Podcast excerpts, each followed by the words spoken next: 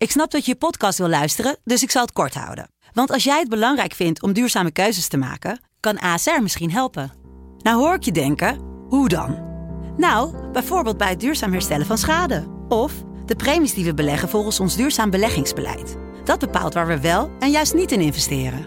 Wil je meer weten over welke duurzame keuzes ASR maakt? Ga dan naar asr.nl slash duurzame keuzes. ASR doet het. Zo, dan kan je nu lekker naar je podcast luisteren. Als het café weg is. Wanneer het echt misgaat, is als het café verdwijnt.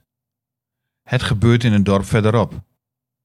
Te veel bevingsschade, te oud, te. Langs het water komt een lege plek.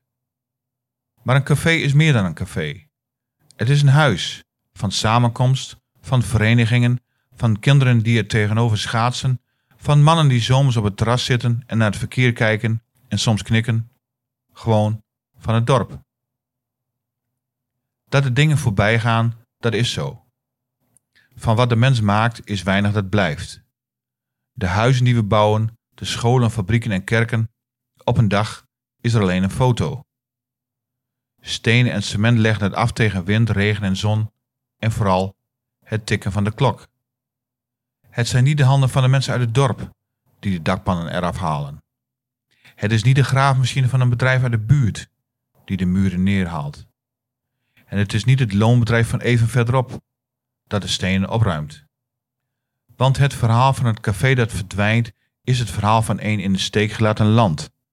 Van burger en wethouder die tegenover elkaar staan, zoals de windmolens de mensen elders verdelen. Omdat er een koning en een regering bestaan die alleen denken in geld, niet in hun volk. Ik rij elke dag langs het water en langs het café. Het zou raar zijn als het er niet meer is.